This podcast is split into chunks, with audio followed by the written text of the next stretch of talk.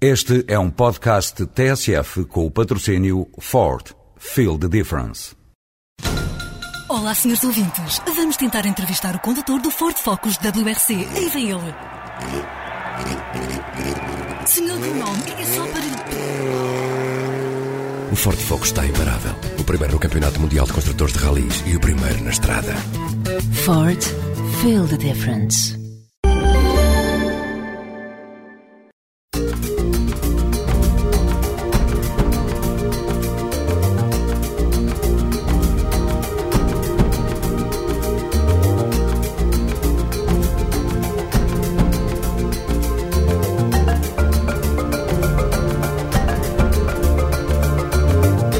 Uma janela aberta para a multiculturalidade e a riqueza social das comunidades a viver em Portugal.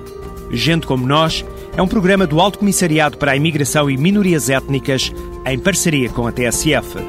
Esta semana, à janela da rádio, espreitamos para mais um pequeno universo de gente como nós.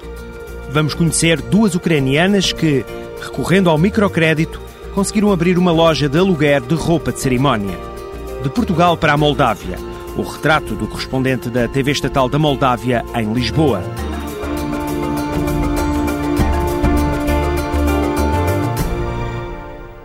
Olga Oksnikmuk e Irina Yalash são duas irmãs ucranianas que vivem em Portugal desde 1999. Há pouco tempo conseguiram finalmente abrir uma loja que se dedica ao aluguer de vestuário de cerimónia. Em Lisboa, depois de muito esforço, conseguiram reativar a vida empresarial que tinham na Ucrânia. Tem corrido bem, graças a Deus. Uh, começaram um bocadinho a correr negócio melhor do que foi o primeiro mês. Quero dizer assim. Irina Yalash Conta-nos esta história de vitória pessoal. Já estamos em Portugal há mais do que sete anos e, uh, portanto, na esta altura que está agora, nós pensamos que uh, já está suficiente em Portugal e falamos, eu e minha sócia, é mesmo minha irmã, para abrir uma loja. nossa loja é loja Ilon, aluguer e venda vestuário de cerimônia, vestidos de noiva, smokings, fracos, uh, acessórios uh, de cerimônia. Não falta nada. Vestuário para cerimónia é ali mesmo, junto ao Arco do Carvalhão, em Lisboa. Antigamente, quando estamos na nossa terra, antes do que chegamos em Portugal, temos uma loja igual lá na Ucrânia. Mas uh, na altura, quando nós saímos de, de uh, Ucrânia, estava uh, uma economia muito mal e desconstruiu toda a economia da União Soviética porque repúblicas separaram e nós gostamos antigamente muito, gostamos nosso uh, negócio, mas uh, quando desconstruiu a economia, estava uh, muito, a situação na Ucrânia era muito má e mesmo era muito pouco casamentos, estas coisas, e nós fechamos loja lá e pensamos que conseguimos trabalhar e ganhar mais no outro sítio, no outro país e, portanto, fomos emigrar para aqui, para Portugal. Pronto. Claro que não foi chegar, ver e vencer. Pelo caminho, as duas ucranianas tiveram de deitar mão ao trabalho que apareceu. Eu fui trabalhar em restaurante, minha irmã também, e uh, lá na Ucrânia acabamos curso, e eu e minha irmã tiramos curso, ela tirou curso de economia e eu tirei uh, curso de engenheira, uh, portanto, engenheira técnica, e portanto, quando cheguei aqui nunca pensava que eu posso trabalhar com esta maneira na mãos, e pronto, era um horror. Foi muito duro, muito, mesmo muito duro. Mas depois habituámos, trabalhamos, trabalhamos e pronto. Entre o sonho de todos os dias, o sonho de abrir o negócio e o trabalho que surgiu no restaurante e nas limpezas, houve tempo para estudar um pouco de português. Mas também este capítulo não foi nada fácil. Fomos uh, à escola, mas uh, quero dizer que quando chegamos aqui não tinha nem dicionário nem nada, uh, nenhum apoio, não, não, não tinha nossos jornais, não tinha nada e todos os dicionários o que nós tinha, perguntamos o que é isso, é uma caneta, escrevemos tudo na mão e aprendemos com esta maneira. Já depois para passar três três anos deram para nossa gente, porque nós chegamos mesmo, era no, o 1999 ano e não tinha nada, mas depois já fomos legalizados, estas, esta tudo, e pronto, e já começaram a chegar dicionários, jornais, pronto, e já era mais fácil. Uh, ano passado fomos à escola, mas já falamos uh, sem problemas e Fomos à escola e uh, tiramos aqui também uh, dois níveis neste momento, mas pensamos vai até terceiro nível, mas agora com o trabalho que nós trabalhamos, um bocadinho complicado porque não temos tempo. Para abrir a loja de aluguer de vestuário de cerimónia, Olga e Irina tiveram a ajuda do microcrédito. Quero dizer que muito pouco ucranianos e muito pouco estrangeiros de leste uh, sabem disso, mas uh, foi no nosso jornal, temos um jornal slovo, uh, que era uma reportagem de um, pessoas de Millennium que tem, para estrangeiros, tem microcrédito.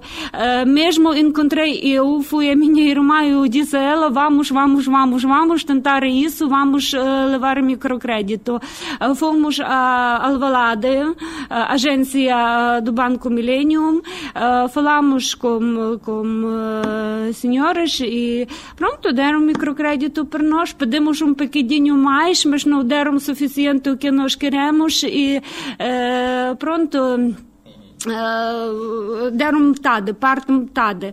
Mas pronto, era pequenininho, complicado. Tudo que agora está nesta loja, fazemos tudo nas nossas mãos. Fui eu, foi minha irmã e foi meu cunhado. Tudo, tudo. Esta obra era só três uh, pessoas, mais uh, ninguém. E pronto, faltaram um pequenininho dinheiro para comprar smokings, fragos uh, vestidos, mas cada vez compramos mais, mais, cada mês, cada mês. Está concretizado o sonho de abrir novamente a porta do próprio negócio.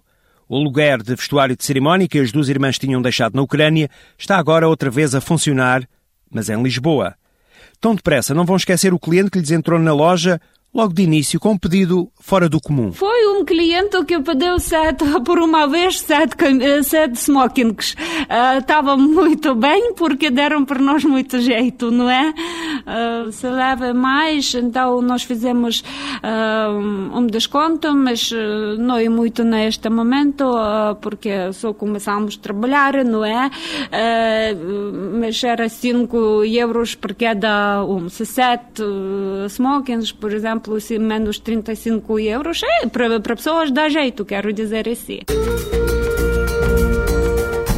Nesta segunda-feira há um seminário para o qual chama a atenção.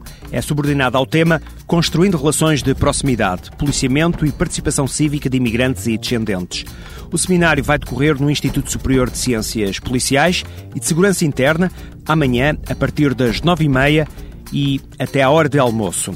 Há alguns espaços de conferência e debate por exemplo, espaços e expressões de conflito e tensão na área metropolitana de Lisboa. Um outro, princípios e experiências no policiamento de proximidade. E ainda outro, a participação de imigrantes e descendentes na construção de uma comunidade segura. Sérgio Renita é correspondente da televisão estatal da Moldávia em Lisboa. Veio para Portugal com a curiosidade de conhecer um pouco mais do país e foi aqui que encontrou uma nova forma de vida. Olá, eu sou Sérgio. Vou tentar vos contar a minha história. Sou correspondente de, do canal público da Moldávia, nomeadamente com um programa de futebol, como são aqueles programas no fim de semana eh, analíticos sobre futebol. Eh, mando de cá reportagens sobre o futebol eh, português, sobre alguns jogadores, por exemplo, rumenos que passam pelo futebol português ou russos, as figuras que interessam naquele mercado. Mas não só. Também uh, reportagens sobre os imigrantes uh, moldavos, rumenos em Portugal, sobre a comunidade de cá. Tento avisar os compatriotas que têm ideia de, de emigrar da, da Moldávia, da Roménia, eh, para cá, para que o façam pelas vias legais. Já que não podemos ver, ouçamos pelo menos o trabalho de Sérgio Renita. Benfica a învins cu scorul de 3 la 1 partida contra a formației FC Copenhagen. Eu decidi sair da, da Moldávia. Eu trabalhava na Moldávia, onde eu nasci. Eu fiz um, os estudos só na, na Romênia durante quatro anos. Falou também mais alto naquela altura o espírito aventureiro. Eu gostava muito, não tinha não tinha saído ainda para, para, para o Ocidente. As minhas viagens eram todas para para os países de leste. Nunca tinha visto o Ocidente com ao vivo, digamos assim. Como não sabia falar português, era primordial uh, achar um trabalho onde não fosse muito importante a língua.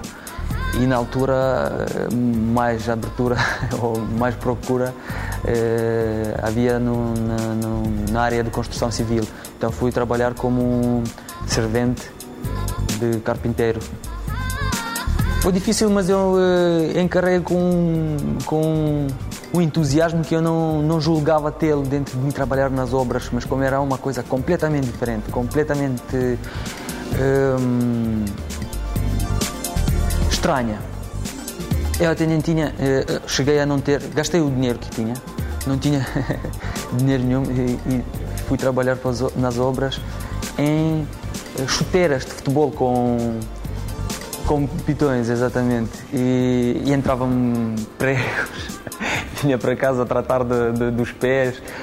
Trabalhei assim um mês e meio até ficar sem pitões. Depois é que comprei botas adequadas. Uh, agora estou a lembrar-me daquele tempo com com um certo com uma certa satisfação porque fiz mais uma coisa. Ser imigrante é sempre difícil. Pode ser difícil, muito difícil ou mais ou menos difícil. Difícil é sempre porque estás eh, tens que deixar atrás muita coisa eh, muito chegada à alma. Tens, tens muito saudades nos primeiros tempos. O mais difícil para um imigrante, acho eu, que são os primeiros seis meses. Apaixonado pelo que faz, Sérgio quer continuar esta carreira e, se possível, alargá-la ainda mais. O bichinho da televisão é uma coisa que entra e muito dificilmente sai da, da, da pessoa. Então eu fiquei com, com com as saudades de, de fazer eh, jornalismo de televisão. Ainda não perdi a esperança de, de, de voltar ao jornalismo de, de, televisão, porque ser jornalista, no meu caso, agora não é difícil. Sou correspondente da televisão da Moldávia, eh, colaboro com o jornal rumeno para os imigrantes, aqui que se chama eh, Actualitatea Românească. Estou, estou no meio jornalístico. Claro que gostaria num dia fazer qualquer coisa para, para a televisão portuguesa, dado o facto que quero ficar cá, em Portugal.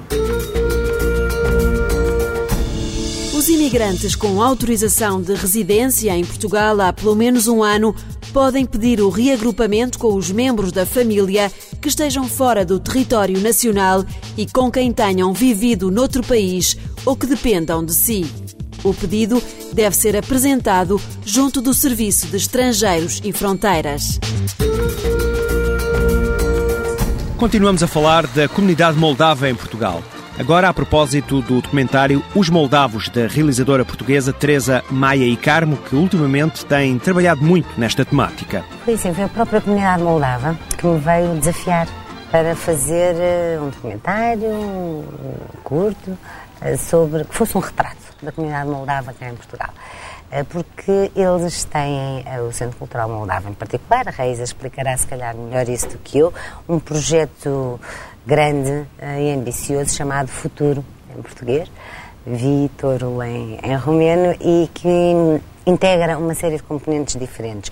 A pesquisa de um professor uh, universitário uh, moldavo, especialista em relações internacionais, e no caso específico das migrações uh, cidadãos moldavos em Portugal. ele está a acabar o seu doutoramento, andou comigo nas filmagens, fez muitos contactos, etc. E este projeto inclui a pesquisa do professor que se chama Genadia Slobodeniuk, uh, este documentário, a hipótese de fazer um, outro documentário lá na Moldávia como reação a este uh, e mais algumas componentes que julgo que depois a Raíza dirá melhor do que eu, mas é algo muito interessante que, tem, que se relaciona com a vontade que o Centro Cultural Moldavo, esta associação voluntária, de integrar melhor os que cá estão e mostrar aos que lá estão, aos seus compatriotas, como é a vida cá. E, portanto, o, meu filme é uma pequena parte desse projeto. Teresa Maio e Carmo e Reisa Makindowski, presidente do Centro Cultural Moldavo, são convidadas deste Gente Como Nós. Pergunto, sendo ainda recente este fenómeno da imigração dessa zona do mundo, o que é que os moldavos sabem exatamente de Portugal antes de cá chegarem? Eu acho que antes de emigrar as pessoas de lá, elas conhecem muito pouco o Portugal e penso que hum, aqui é uma vida muito muito boa e que se trabalha bem, se ganha muito bem, porque é o maior uh, problema, as maiores dificuldades das pessoas que saem de lá são os uh, uh, problemas de economia. Por isso, elas todas quase tentam sair sem saber e conhecer muito bem o país para onde é que elas vão. Um, sobre o projeto Vitor, é que é, nós cria com o apoio de, do Alto Comissário da Imigração, com o apoio do programa NOS, com o apoio da eh, doutora Teresa da Universidade Autónoma, com o apoio do Centro Geográfico de Estudos Geográficos, eh, fazer este documentário para mostrar eh, a vida verdadeira que estão a passar aqui os imigrantes da, da Moldávia. Para ele antes de sair, elas antes de sair de lá, pensar muito bem para onde é que vão e o que espera de vida delas para aqui. Uh, a impressão que eu acho que elas vão fazer lá, porque nós uh, não tivemos ainda esta oportunidade, em princípio, criança, que não conseguimos ainda uh, mostrar lá, uh, vão pensar antes de sair. Muito bem.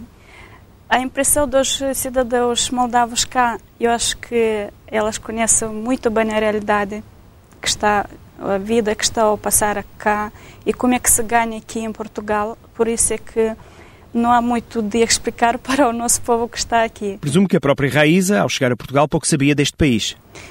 Em princípio, não conhecia muito a Portugal. É, claro que não era este filme e nem sequer pensei fazer este trabalho de voluntariado nesta associação, por isso esperava ser muito mais magoada como estou eh, e mesmo queria agradecer eh, ao governo português porque está a dar muito apoio aos imigrantes.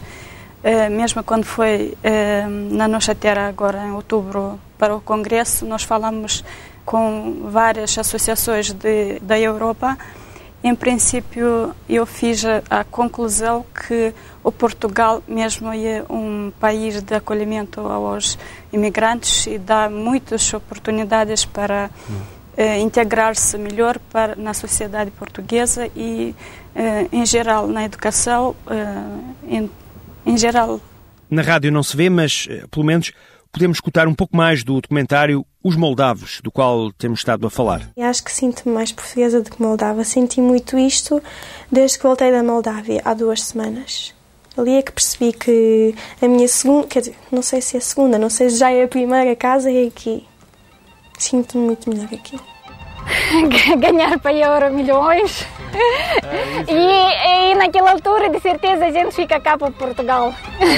o sonho maior é que a gente tiver saúde. Pois. E, depois, se for preciso, se for preciso, mas se tiver poder para isso, a gente comprava uma casa cá e. E eu acho que se a gente ganhava euro milhões, de certeza podia trazê-la o menino e tudo, porque eh, como é que a gente tratar das coisas assim como deve ser não dá, mas para pagar um advogado, ele logo trata de tudo e é isso que é mal. Penso mesmo a tocar violino, porque este foi o sono da minha vida desde que estava criança. Para gravar este documentário foram feitas imagens em Lisboa e no Algarve. Na prática, podemos dizer que foram abordadas duas comunidades distintas? Sim, um bocadinho, um bocadinho. Uh, no Algarve foram muito porque há muito trabalho de construção. O Algarve constrói-se muito e do que eu pude observar, a minha não é uma pesquisa científica, apesar de ter ido com o, Gennady, mas acho que sim, Aqui em Lisboa as pessoas estão mais perto do centro das instituições e, portanto, há também uma maior facilidade de tratar dos assuntos.